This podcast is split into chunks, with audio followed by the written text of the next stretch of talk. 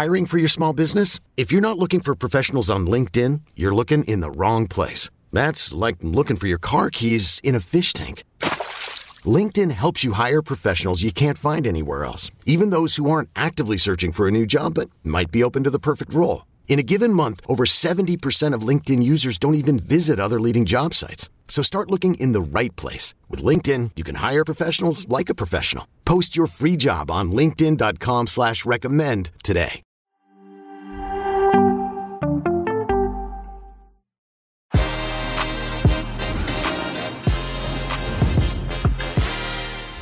Hello, everyone, and welcome into Que Golazo. On this episode, we're talking about the men's Olympic semifinal matches. We're doing a recap of Brazil defeating Mexico in penalty kicks, and then Japan versus Spain. Spain, Spain wins that game out.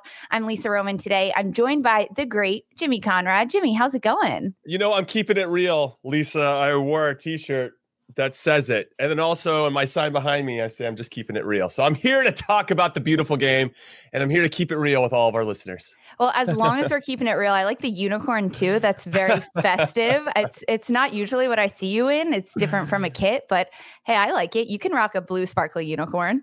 Eh, you know, we're talking about the Olympics where dreams happen, and I feel like a unicorn in a tie dye shirt is somewhat dreamlike in some some capacity. You know what? I love it. I love it. And dreams being made on the big Olympic stage. Two really good matches happening in these semifinal games, looking to get medals. Let's start with the first one we had early hours of the morning. Mexico and Brazil. It was scoreless after full time. They headed into PKs. Brazil shootout uh, much better than Mexico's. Brazil won four to one at the end of that. Brazil knocking down all four of their goals in a row. Mexico, they make one of theirs. The other one is saved, the other one off the post. Brazil will advance to the Gold Cup match on Saturday, August 7th. Mexico will compete for the bronze medal. But Jimmy, let's dive into this game and really what happened. The first half, there was some creativity from both sides, Mexico and Brazil. But overall, in, in the regulation play, what did you make of Mexico versus Brazil? I was actually pretty impressed with Brazil. They were, and we saw it a little bit in Copa America as well with their full team. Really disciplined, I thought, defensively, and and they they were coming up against the Mexico team that had put five goals, you know, uh, six goals in the in the previous rounds. I mean, just scoring for fun, making it look super easy. And I thought Brazil really kind of figured out a way to tighten all those areas, not allowing Mexico to do what they were going to do. And if I was a Mexican fan going into this one, I would have been a little bit worried that maybe we we spent all of our goals uh, in, against South Korea in the previous round. So I was impressed with. I'll start there defensively.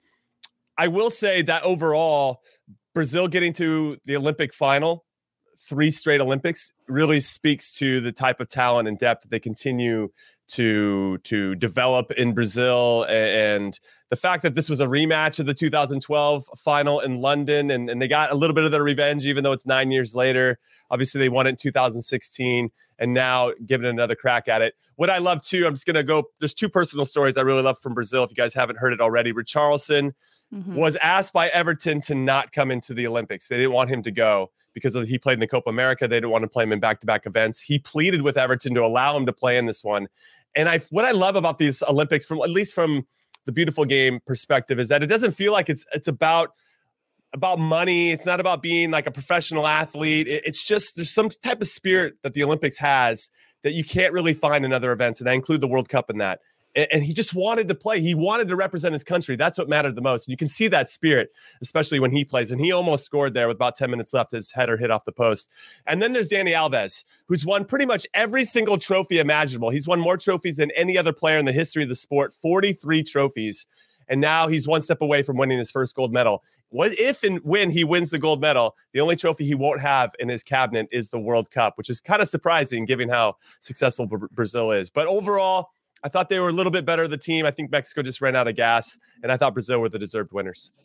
Uh, now, Jimmy, you did mention Richarlison and playing in Copa America and now the Olympics and looking a, a, little bit ahead to him and the Premier League. Do you think he'll take some time off? I know you mentioned that great little tidbit about Everton not wanting him to do that. And now that he has, and he has to play the most amount of games of any Olympic team in this going into the gold match looking forward for for him, do you think there will be time off before the Premier League starts? That's a great question, Lisa. What I what I'm thinking is if Richarlison and Brazil win, he's going to go back to Everton and be very grateful for them to have given him that opportunity to have achieved that. Now, he took a risk, obviously, pleading with them. And I'm sure he promised everything under the sun to Rafa Benitez, the new Everton manager. Please let me go.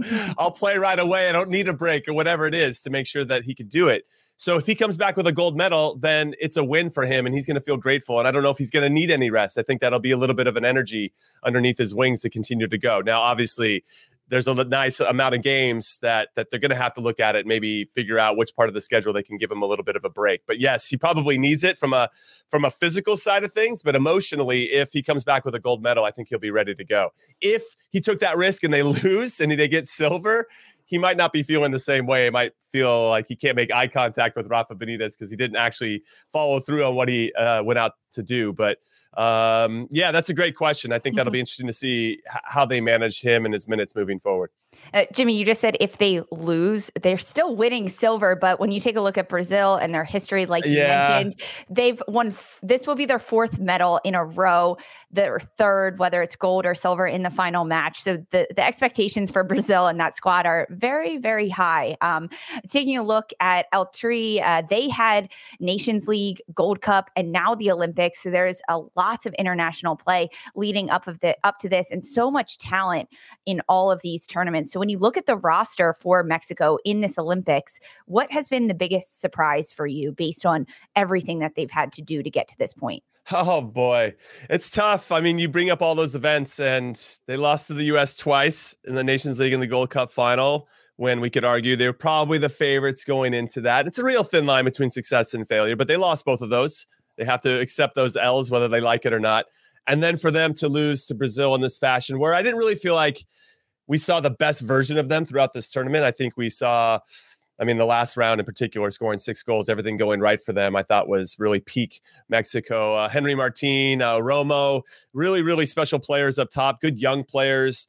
They the the talent's there. It's just a matter of that little bit of luck, you know. And I think sometimes and we've seen this in the World Cups too. They do very well getting out of the groups, but then they lose in the round of 16. They've lost in five consecutive World Cups in the round of 16 there's something I think psychologically maybe going on at this point where they just can't get over that hump. And now we're seeing it kind of the US Mexico thing, and maybe it's shifting back to the US just slightly. But but overall in these big events, they seem to just have this this hurdle. And I and I wonder what it is because there's so much pressure on these guys to to really crack on and and to be and I saw a quote I'm gonna bring up from um Cordova, who who was fantastic and, and scored some fantastic goals against South Korea as well, along with everybody else.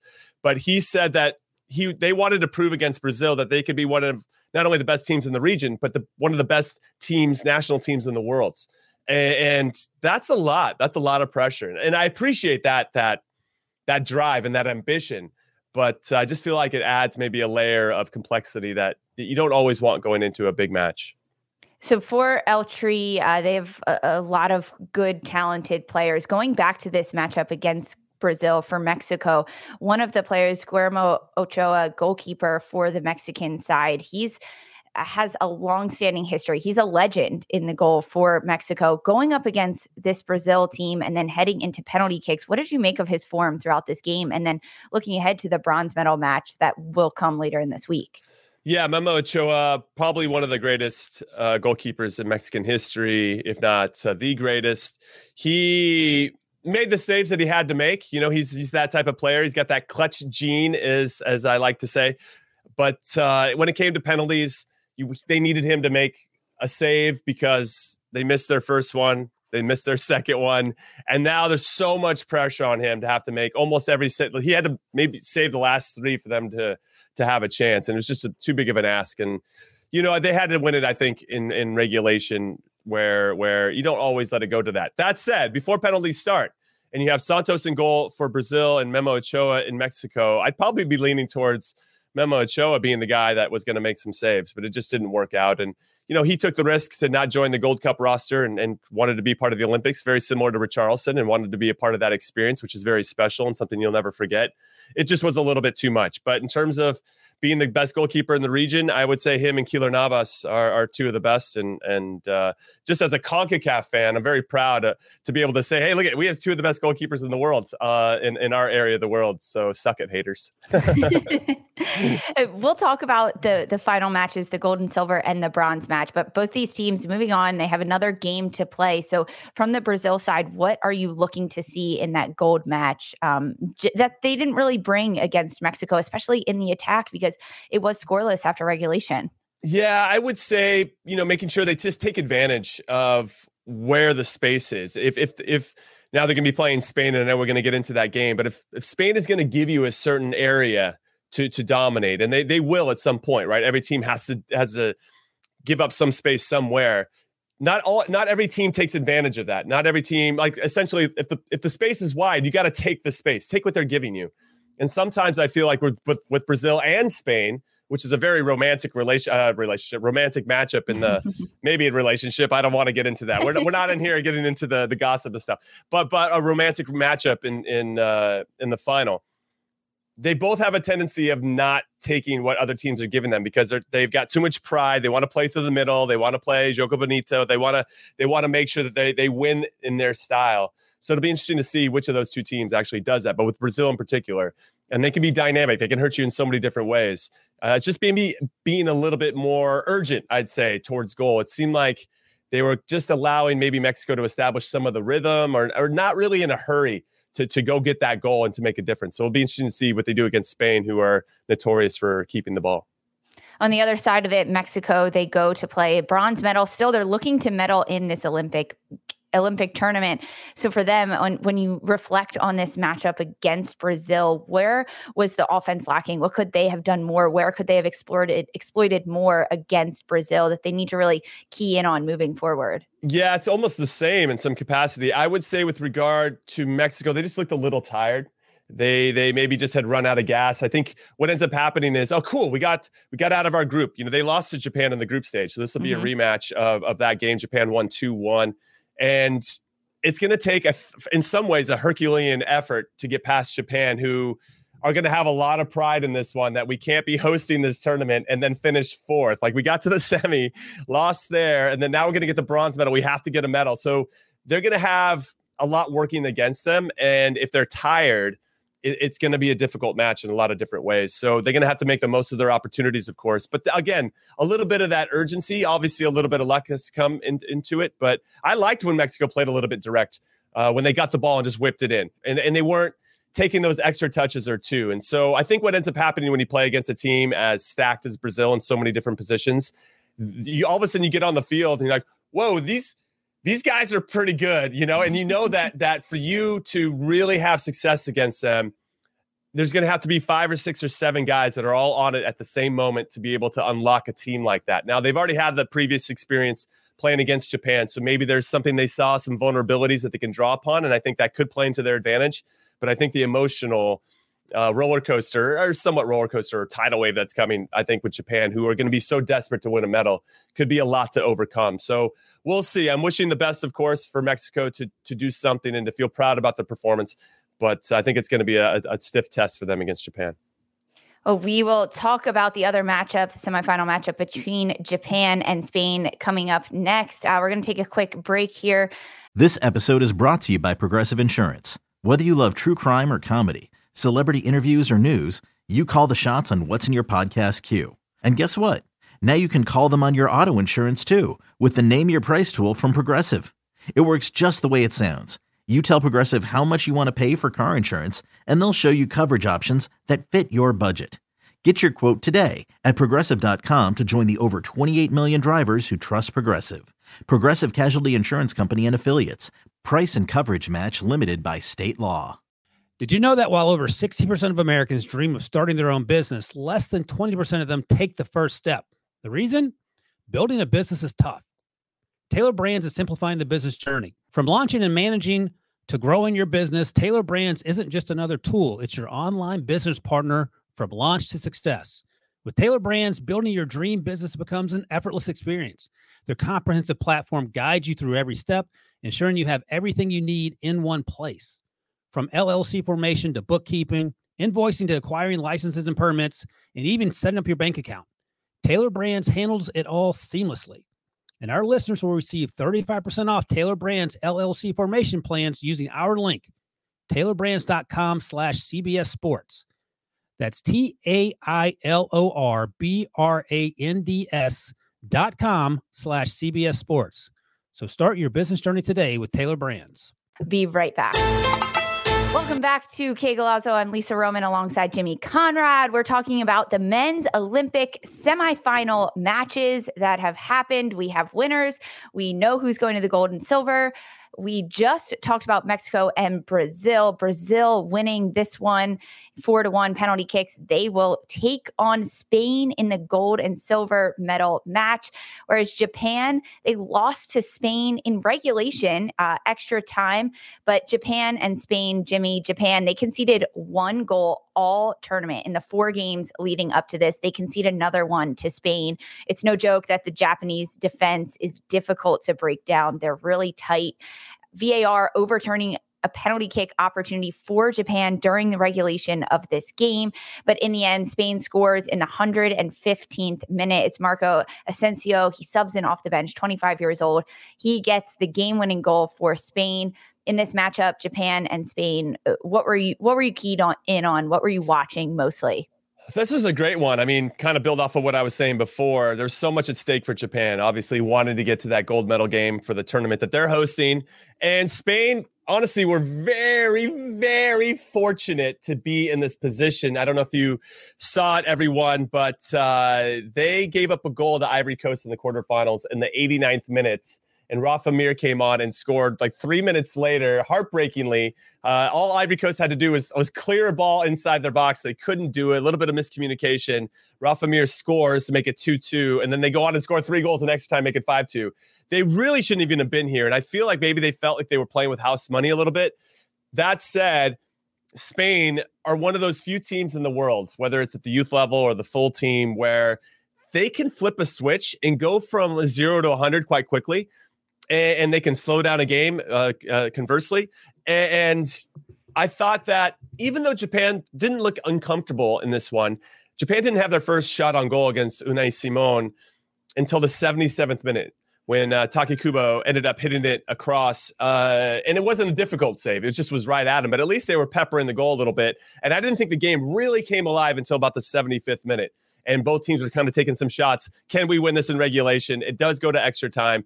I do like that you brought up Marco Asensio outside of him obviously scoring the game winner, but he had been playing and then Rafa Mir scores that hat trick in the last, you know, 15, 20 minutes or yeah, 30 minutes ultimately with the extra mm-hmm. time against Ivory Coast. And so Rafa Mir starts and Asensio doesn't. And Asensio comes out with eight minutes left.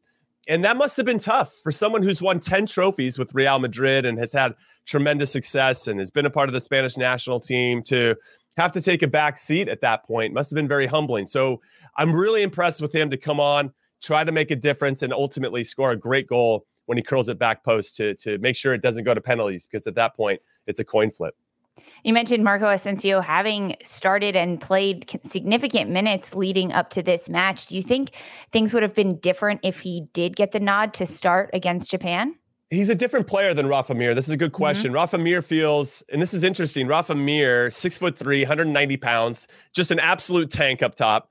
And his favorite player growing up, even though he's Spanish, is Mario Gomez, and and uh, you know who played for Germany and and for Bayern Munich, and he does play like Mario Gomez. There is a there's a there's a resemblance there in terms of how they play, and and so that was really fascinating to learn that about Rafa Mir. Asensio is not like that. He he's he's a little bit going to run off the shoulder. He's looking to get in behind. He, he, can pick it up in front of you as well and try to turn and run at you. And, and where I feel like Rafa Mir is a little bit more of a, a traditional number nine hold up player, he can still peel off your back back shoulder and try to get headers back posts, whereas Asensio maybe not so much. But but different types of players. And I thought when Asensio came on, he he and Rafa Mir did stay on, by the way, so they were on together. But but Asensio played out wide and he started to look to get in behind Japan and turn them around a little bit. And if that happens consistently, that's going to create space in the middle. And ultimately, he picked up the ball in a good spot. For as heroic as uh, the defending was from the Jap- uh, Japanese, they just didn't do enough in that one particular moment. Maybe they didn't think it was as dangerous, but he curled a great shot in. And and uh, it was a great game. I mean, it was for me, well, I would I would say the I mean if everybody was sitting through it, maybe the first 75 minutes could have been a little better. But after the 75th minute, I thought the game opened up and it, it did change.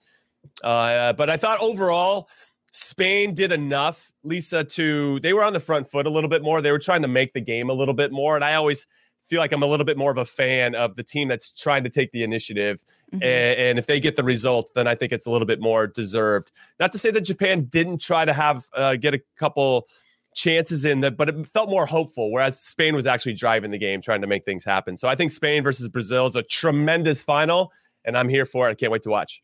Jimmy, we always tend to get, I do it as well, a little bit of tunnel vision when you're watching a game mm-hmm, that is mm-hmm. pretty stagnant for 60, 75 minutes and the last 20, 30 minutes are really exciting. You're like, yeah, that was a great game. And then you're like, wait, actually, it was a little boring until the end when things did finally start to open up. And I and that's exactly what you just touched on that the Japanese side actually started attacking a little bit more towards the end of regulation. And even in the start of extra time, there was a bit of a, a, a scuffle and a scrum right in front of the goal that I think the Japanese side could have put away. A couple of the players fell, but ultimately, when things opened up, um, what happened? Did the Japanese side continue to move forward, which opened up their back line for Spain to get in that a little bit? Or was Spain just continuously attacking that finally they broke down the Japanese defense? Yeah, good question. I would say with regard to Japan, it just felt like there was a little bit more urgency to to do something, to try to make something happen. I don't know if that was something that was said from the coach to kind of, hey, let's not take any risks because Spain is so good at creating numerical advantages and and that can wear you down. And so I felt like Japan never really put themselves out there, never really maybe committed that one extra number, maybe coming from out wide or or maybe from midfield to help support the attack in a way that could leave them vulnerable on the counter.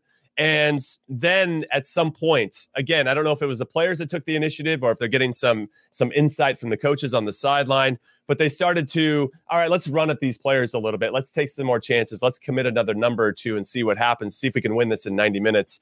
It didn't work out, even though they did have a couple opportunities. But I thought Spain were not necessarily vulnerable, but but they were under pressure a little bit more than they had been up until that point.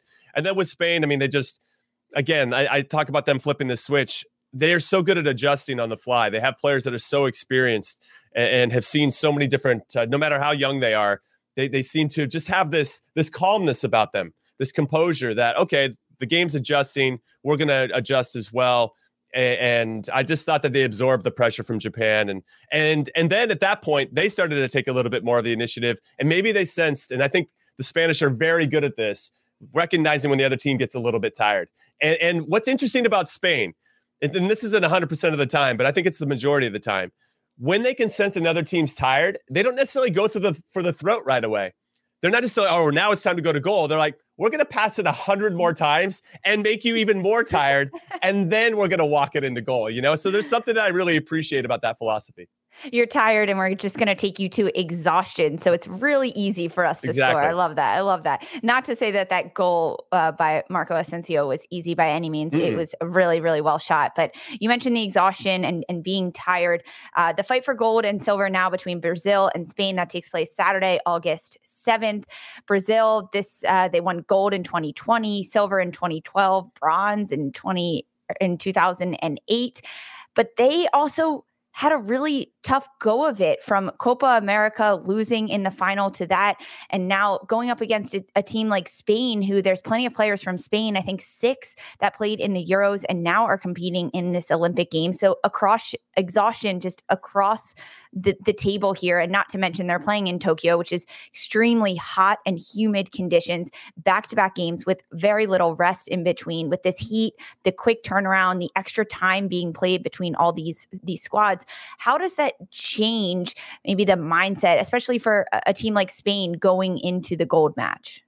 Yeah, so you lay all that out. You give us all the context there. We just saw two games in the semifinals go 0-0 after 90 minutes. One went to penalties, another one was won in the 100. I, feel like another 0-0 is on the cards is essentially what, you know, it's hot, it's humid, nobody really wants to stretch themselves too thin. Who's going to take the risk? Who's going to take the initiative?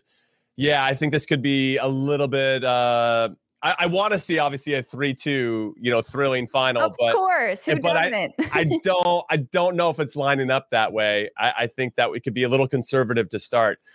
That said, because both teams have some players that they're leaning on that have played in, in both tournaments, I don't know if either one of them has the advantage, other than Brazil has been here before. Now, obviously, mm-hmm. the turnover is different. So we could argue a lot of these players haven't been here before. Dani Alves, in, in, particular, when I look through his 43 trophies that he's won, I'm like, oh, I assume he won the gold medal back in 2016.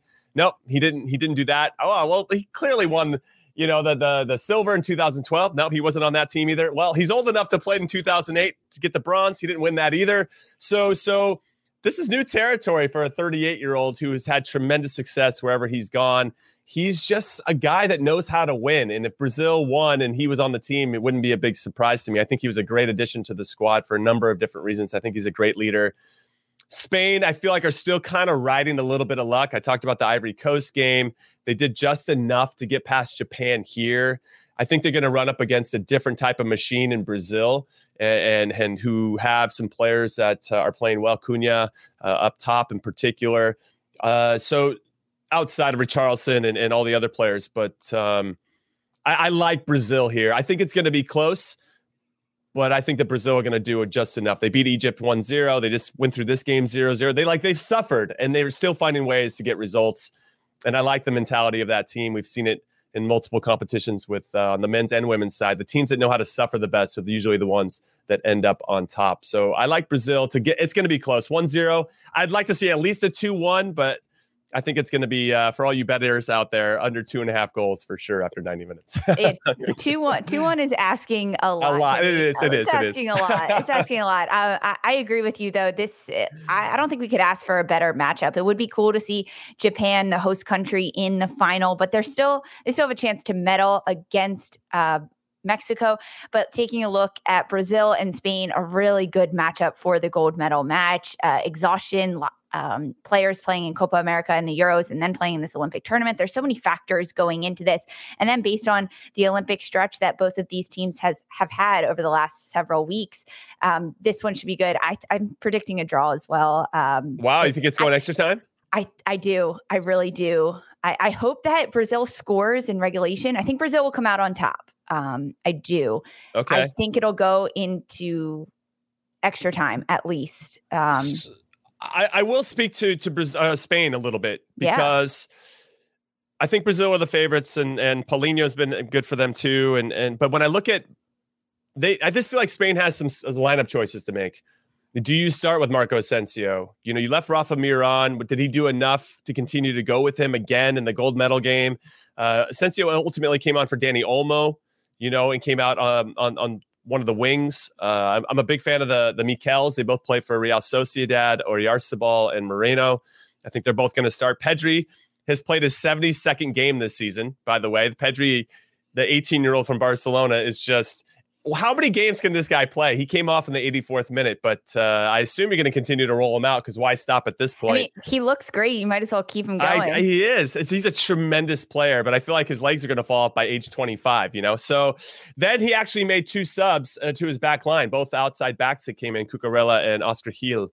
Both started this one when they didn't start the game before. So I'm kind of curious to see what De La Fuente, the the manager for for Spain, does in this one because he's got some options and obviously that's going to be the choices he makes up top or or in, in, and around his team, whether he goes with the same outside backs or not. It's going to be interesting, and and that could maybe you know prove to be the difference. And we saw we saw it with Greg Berhalter with the in the Gold Cup that uh, sometimes if you take a risk in a final with your starting lineup, it does pay off. So it'll be interesting to see what both of these managers do. And managers not only have to look at the game ahead of them and the starting lineup and, and scoring in the first 45 minutes, but also, oh, well, now this is the last game of the tournament. But if they go into extra time and if they go into those penalty kicks, they need to have players on that can compete for all that time, 90 plus minutes mm-hmm. going into mm-hmm. the end of this game. So it becomes such a mind game and and almost such a, a puzzle for these managers to figure out who's going to start, who's going to come in off the bench. And they do need to keep in mind that if this goes into 250 15 minute overtimes and then penalty kicks who they want to be lining up uh, to, to win this one for them. That's a great point. And what I would add to that is that now that teams have five subs in regulation and then they get an extra one in extra time, nobody complains about the extra subs anymore. Right? Nobody complains about it anymore. Like, oh, it's gonna ruin the game and more than three subs and blah blah blah. Actually, it's benefits both teams, especially at the international level where you're so stacked, right? Usually from 1 to 23 at the international level, everybody's relatively a world-class player. So the drop off isn't maybe as severe as it would be at the club level, but but I'm glad that five subs exist. I'm glad you get another one in extra time, especially during these summers and, and where it's super hot, and also at the back end of a really really long club season. So uh, and also, I think it actually makes it more intriguing. Like, who is he going to bring in? Who's he going to start? And maybe the risk isn't as big because you know that you have so many subs that can come in and change the game. Uh, that's right. So, gold match between Brazil and Spain Saturday, August 7th. And Jimmy, we have to talk about the bronze, the fight for bronze between Mexico and Japan. This is a rematch of the group stage. We mentioned it earlier. Japan won that one two to one. Japan, the host country, as well, going up against a Mexico squad. What's your take on this game? Yeah, my take is that uh, Mexico, I, I appreciate you. I think you're super talented, but I just don't see Japan losing this game. And yes, you have the the the understanding of already playing them earlier in this one, but I just think that Mexico is going to lay it all on the line, or excuse me, Japan, in a way that that it's hard to really appreciate. You you have this, they, they're going to find this extra gear to try to get a result, extra gear to win every tackle. They have to win a medal. They want to win a medal, and that's going to be tough. I will say for Mexico to have a chance, if they can score, because right now I think Japan feels kind of sorry for themselves, and I know they have a few days to work through that, but but all the talk's going to be about oh it's Brazil and Spain in the final, and Japan's going to be oh, I wish we were there. That they're normal, they're human beings. It's going to be a natural reaction to the whole thing.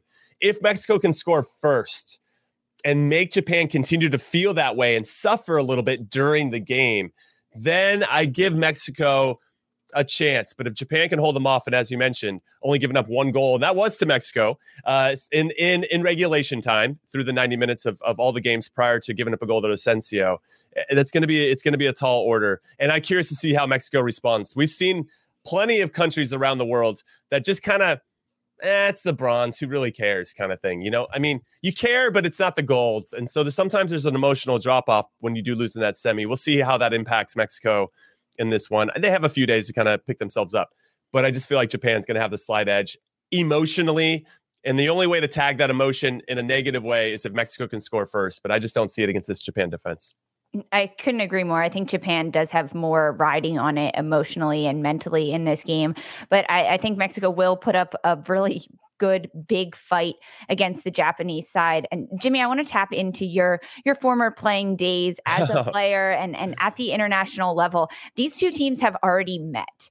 Um, they met just last week or a week and a half ago about. So, how much advantage does that give you as a team when you already can understand how your opponents play? But also, how much does that uh, uh almost become a mind game of oh we d- they did this last time but are they going to do it again how are they going to attack us so take us into that these teams have already played at this olympic tournament and and now how do you approach this game as a player when you've already competed against this opponent I would say there's a familiarity with regard to how players like to move, how they like to. Uh, from I'm always thinking from a defensive perspective, so let me just speak through that lens. That lens I'm first. I'm a defender too. Yeah. I get it. I get but, it. But but it'll be really interesting if I'm a center back for Mexico. Ah, this player likes to pretend that he like wants to go up over the top, but he's actually doing it just to, so he can check back in, right? So you start to get these. I don't know. I don't say nervous ticks, but you start to uh, pick up on their uh, their ability to and their habits in terms of how they want to both individually and collectively. And, and I think that understanding is makes you you feel a little bit more comfortable going into the game because you know what you're going up against. Now that said, Japan have the same mentality. They they they they know what uh, you know Diego Lainez is going to do, assuming he starts. They know what you know, uh, Martin is going to do and, and Cordova and Romo. Like they've seen these guys. And obviously they've got tape of what they've done in the last uh, few games as well to kind of get maybe refreshed on maybe if something Mexico changed tactically and how that's lending them to score six goals against one team. So there are a couple things that, that they can do to to make that happen. I would say that um, what I do like it's it comes down to execution who's going to step up and actually make the plays when it matters and uh, obviously that's a blanket statement that can be applied anywhere but but what can what can mexico do to to now actually take advantage of what they've learned by playing japan before and what can they do to to, to learn from the mistakes that they made and they got punished for when they gave up the two goals to japan so there's a lot to unpack here i'd say in some ways but that that familiarity uh, is is very important for me. It gave me a lot of confidence. If I played against, let's say, Mexico, or if I played against whoever, to know that I played against that player before, like ah, I got, I've, I figured him out a little bit. I've unlocked something here. I'm going to make it a little bit more difficult than it was the time before. But this isn't just one sided. Japan obviously has that advantage as well. Well, Tokyo Olympic final between Brazil and Spain, Saturday, August 7th, and the fight for bronze between Mexico and Japan, August 6th, Friday, the day before. Jimmy, thanks so much. Final thoughts on this in the Olympic Games? I cannot wait for this final. Brazil versus Spain, written in the stars, two of the best countries in the world at any level. And now they're facing off for Olympic gold. I'm here for it. And I'm actually here to see Japan, Mexico as well. I'm curious to see who's going to step up and really have the energy to to secure that bronze. Yet I think Japan are probably the heavy favorites in this just because of what's at stake. But uh, should be fantastic. Elisa, I love doing this with you. Have me on anytime. I'm here. Just keeping it real, everybody. Let's go. Uh, love to see it, Jimmy. Thank you so much. And thanks everyone for listening. A reminder follow us on Twitter at Que Golazo Pod. We're on Apple Podcasts, Stitcher, Spotify, anywhere that you listen to your podcast. We are also available on YouTube. Subscribe to Que Golazo on YouTube. Special thanks to Jimmy Conrad for joining today. I'm Lisa Roman. Stay tuned to Que Golazo this week for more coverage of the Olympics, transfer news, analysis, and all you need to know in the world of soccer. Thanks for listening.